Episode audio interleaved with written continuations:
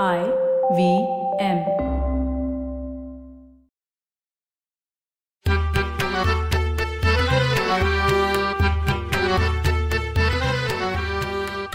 नमस्कार मंडळी मी डॉक्टर राजीव.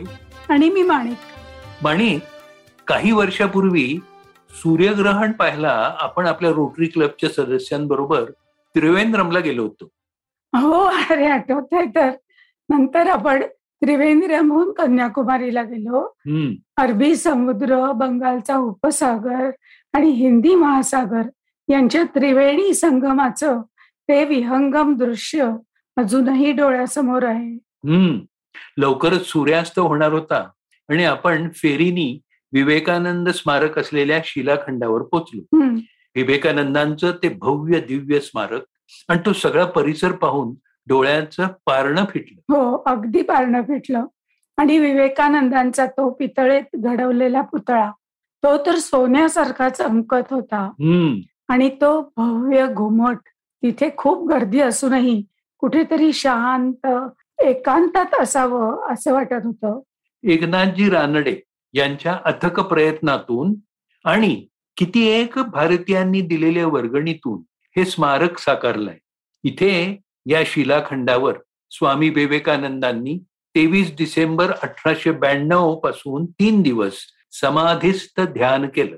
जमिनीपासून अर्धा किलोमीटर अंतरावर समुद्रात उभ्या असलेल्या शिलाखंडावर स्वामीजींनी पोहत पोहत जाऊन संन्यास धर्माची दीक्षा घेतलेल्या त्या तेजस्वी पुरुषाला तिथे जणू दिव्यत्वाचा साक्षात्कार झाला. हम्म.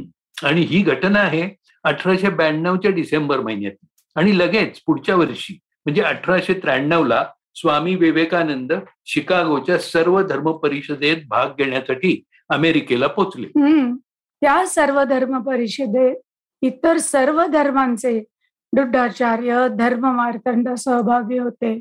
या तरुण संन्याशाला बोलू देण्यास परिषदेचे कार्यकारिणी सदस्य तयार नव्हते. कसं बस त्यांना बोलण्यासाठी दहा मिनिटांची वेळ देण्यात आली.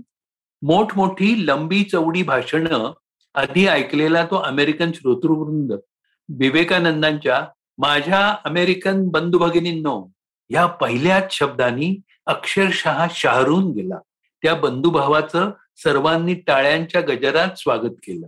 आपल्या भाषणात स्वामींनी हिंदू धर्माविषयी हिंदू संस्कृतीविषयी कितीतरी माहिती सर्वांपर्यंत पोहोचवली. विशेषतः हिंदू संस्कृतीतली सर्व समावेशकता त्यांनी सर्वांना समजावून दिली. सर्वांचा धर्म शेवटी एकच आहे आणि तो म्हणजे माणुसकी असं सांगून त्यांनी आपलं भाषण संपवल्यावर सर्वांनी अगदी उत्स्फूर्तपणे उभं राहून त्यांना अभिवादन केलं होतं.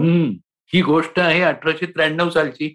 त्यांनी अमेरिकेभर भ्रमंती केली तेव्हा आणि ठिकठिकाणी व्याख्यानं दिली.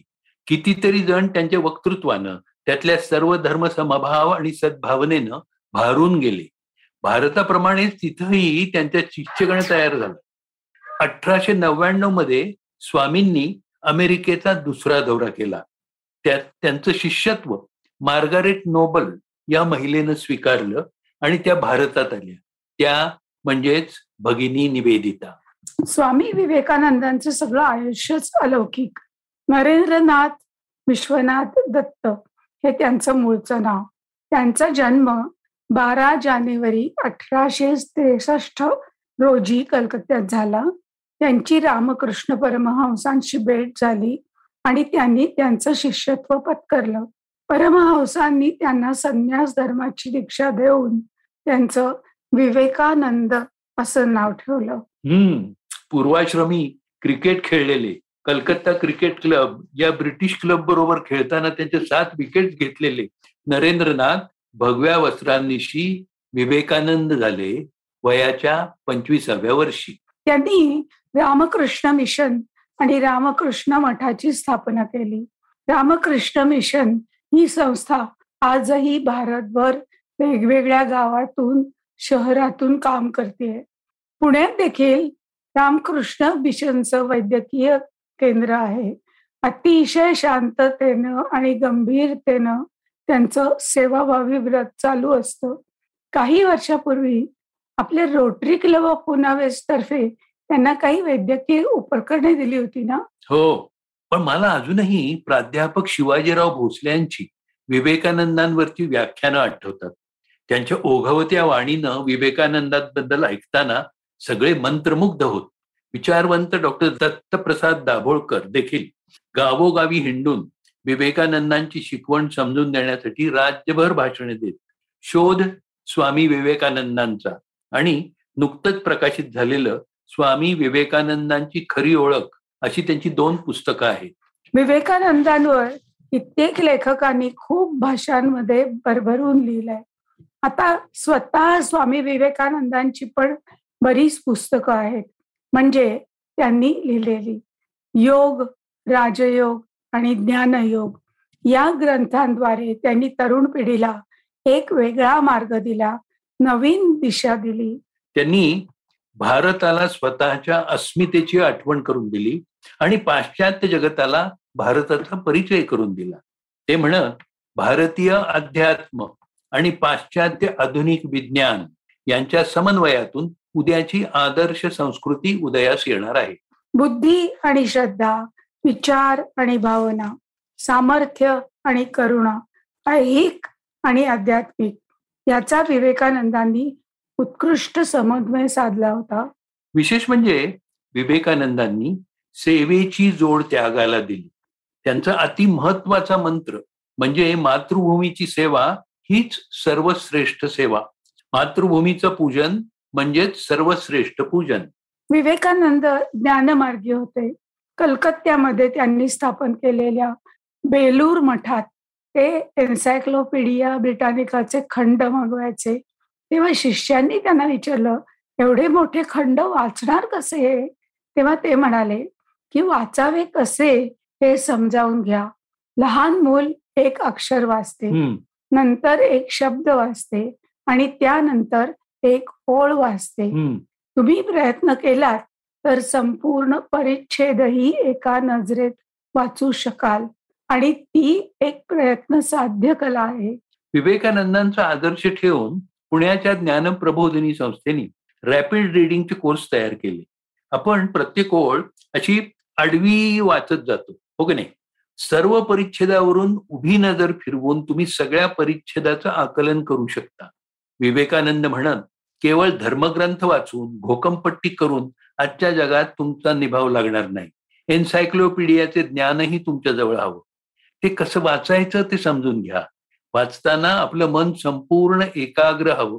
स्वतः विवेकानंद एका दिवसात भला मोठा खंड वाचून अभ्यासून तो लक्षात देखील ठेवीत असत विवेकानंदांची युवकांकडून देशोद्धाराची अपेक्षा होती. युवकांना आदर्शवत असलेल्या स्वामी विवेकानंदांचा जन्मदिन बारा जानेवारी हा भारतात राष्ट्रीय युवा दिन म्हणून साजरा केला जातो.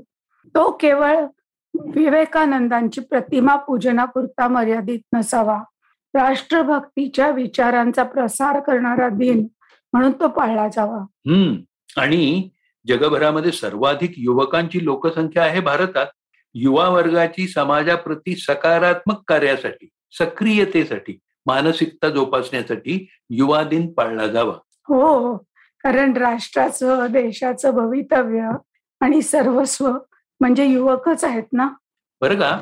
स्वामी विवेकानंदांचा बराच शिष्यगण मद्रासलाही होता. स्वामींच्या पहिल्या अमेरिका वारीसाठी त्यांनी काही पैसेही जमवून दिले होते. बेल्लूर मठातून म्हणजे कलकत्त्याहून मद्रासच्या शिष्यगणांसाठी विवेकानंदांनी लिहिलेली पत्र खूप बोलकी आहेत महत्वाची आहेत. जानेवारी अठराशे चौऱ्याण्णव आणि नोव्हेंबर अठराशे चौऱ्याण्णवमध्ये पाठवलेली दोन पत्र विवेकानंदांचे विचार त्यांची धारणा व्यक्त करतात. त्यात ते नमूद करतात की माणसाला जिवंत राहण्यासाठी फक्त हवा पाणी आणि अन्न पुरेसं नसतं त्याला स्वातंत्र्य हवं असतं. स्वातंत्र्य म्हणजे केवळ विचार आणि उच्चार स्वातंत्र्य नव्हे तर प्रत्येक व्यक्तीनं कोणता आहार घ्यावा? कोणते कपडे घालावेत आणि कोणाशी विवाह करावा ही त्या व्यक्तीची वैयक्तिक बाब आहे. समाजानं त्यात ढवळाढवळ करू नये. विवेकानंदांनी या पत्रांमध्ये स्पष्ट लिहिलं आहे की एखादा धर्मग्रंथ किंवा फार मोठा महंत एखादी गोष्ट सांगत असेल आणि ती जर तुमच्या विचारशक्तीला पटत असेल तर ती पूर्णपणे नाकारावी. याचं कारण देताना ते लिहितात परमेश्वरांनी माणसाला दिलेली सर्वात मोठी शक्ती म्हणजे विचार करण्याची शक्ती. ती शक्ती वापरून धर्मग्रंथातली गोष्ट नाकारली तर तुम्ही माणूस आहात म्हणून परमेश्वराला अधिक आनंद होईल. पण ती तुमच्या विचारशक्तीला पटत नसताना सुद्धा धर्मग्रंथात आहे म्हणून स्वीकारली तर तुम्ही पशुच्या पातळीवर पोचला म्हणून परमेश्वराला वाईट वाटेल. किती स्पष्ट विचार आणि किती थेटपणे पोचवलेत नाही का? हम्म. विवेकानंदांचं एक महत्वाचं पत्र. त्यांनी अठराशे पंच्याण्णवच्या ऑगस्ट महिन्यात त्यांचे मित्र शशी यांना पाठवलं होतं. त्यात त्यांनी भेदाच्या भिंती पाडून टाकण्याविषयी लिहिलं होतं. त्यात ते म्हणतात मी बुद्धदेवांना सर्वाधिक मानतो कारण सर्वप्रथम त्यांनी सांगितलं की जातीभेद या देशातील अवनतीचं एकमेव कारण आहे. विवेकानंद म्हणत की वंशगट कर्मगट ज्ञानगट या सर्व जाती चुकीच्या आहेत. माणसाला माणूस बनवतो तो धर्म. असं त्यांचं सांगणं असे हम्म. माणसाला माणूस बनवतो तो धर्म.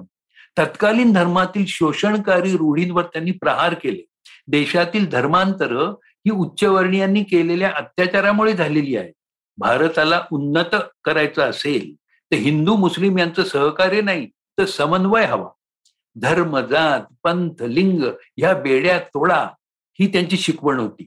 त्यांनी अठराशे नव्याण्णवमध्ये जशी दुसरी अमेरिका वारी केली तशीच एकोणीसशे साली पॅरिसची ही वारी केली लंडनमध्येही ठिकठिकाणी भाषणं दिली. जागोजागी केलेली भाषणं ठिकठिकाणी केलेले प्रवास यांचा त्यांच्या शरीरावर परिणाम झाला. अस्थमा आणि मधुमेह या व्याधींनी त्यांचं शरीर दुबळं झालं होतं. वयाच्या अवघ्या एकोणचाळीसाव्या वर्षी बेलूर मठातच त्यांना देवाज्ञा झाली. तो दिवस होता चार जुलै एकोणीसशे दोन. स्वामी विवेकानंदांचं एकोणचाळीसाव्या वर्षी झालेलं अकाली निधन ज्ञानेश्वरांच्या कोवळ्या वयातील संजीवन समाधीचीच आठवण करून देतं ना? सतत युवकांना प्रेरित करणाऱ्या या महामानवाची जयंती म्हणजे बारा जानेवारी हा दिवस राष्ट्रीय युवा दिन म्हणून साजरा होणं किती औचित्यपूर्ण आहे. विवेकानंद सगळ्या युवकांना हाक देत उठा जागे व्हा. ध्येय प्राप्तीशिवाय थांबू नका. हम्म. विवेकानंदांचं एक महत्वाचं वाक्य आहे. शक्यतेची मर्यादा जाणून घेण्याचा एकमेव मार्ग म्हणजे अशक्यतेची मर्यादा पार करणे. याचा अर्थ असा आहे की युवकांनी धडाडीनं अशक्य ते शक्य करून दाखवावं. मंडळी मराठी खिडकीतून या पॉडकास्ट मालिकेतला हा चक्क पन्नासावा एपिसोड आहे. माणिक हा सुवर्ण महोत्सवी क्षण. आपण विवेकानंदांच्या विजिगीषू वृत्तीला आणि युवकांच्या सकारात्मक ऊर्जेला समर्पित करूयात. नक्कीच. या आनंद तरंगात इथे थांबूया का? पुन्हा भेटूच मराठी खिडकीतून. मराठी खिडकीतून. तुम्हाला मराठी खिडकीतून हा आमचा पॉडकास्ट आवडला असेल तर तुम्ही आम्हाला जरूर फेसबुकवर सांगा आणि तुमच्या नातेवाईकांना मित्रमंडळींनाही जरूर ऐकायला सांगा. सांगाल ना? पुन्हा भेटूया मराठी खिडकीतून फक्त आय व्ही एम पॉडकास्टवर नमस्कार मंडळी. आशा करते की गेल्या पन्नास भागांमधून आपल्या महाराष्ट्र आणि मराठी संस्कृतीबद्दल भरपूर माहिती मिळाली असेल. तुमच्या लाडक्या डॉक्टर राजीव आणि माणिक देशमुख एका लहानशा सुट्टीवर जात आहेत. तोपर्यंत आपली ही लाडकी खिडकी तात्पुरती बंद करत आहोत. आशा करते जेव्हा आम्ही परत येऊ तेव्हा आम्ही तुमच्यापर्यंत काही नवीन मनोरंजक आणि रोचक विषय आणू. तोपर्यंत ऐकत रहा मराठी खिडकीतून फक्त आय व्ही एम पॉडकास्टवर.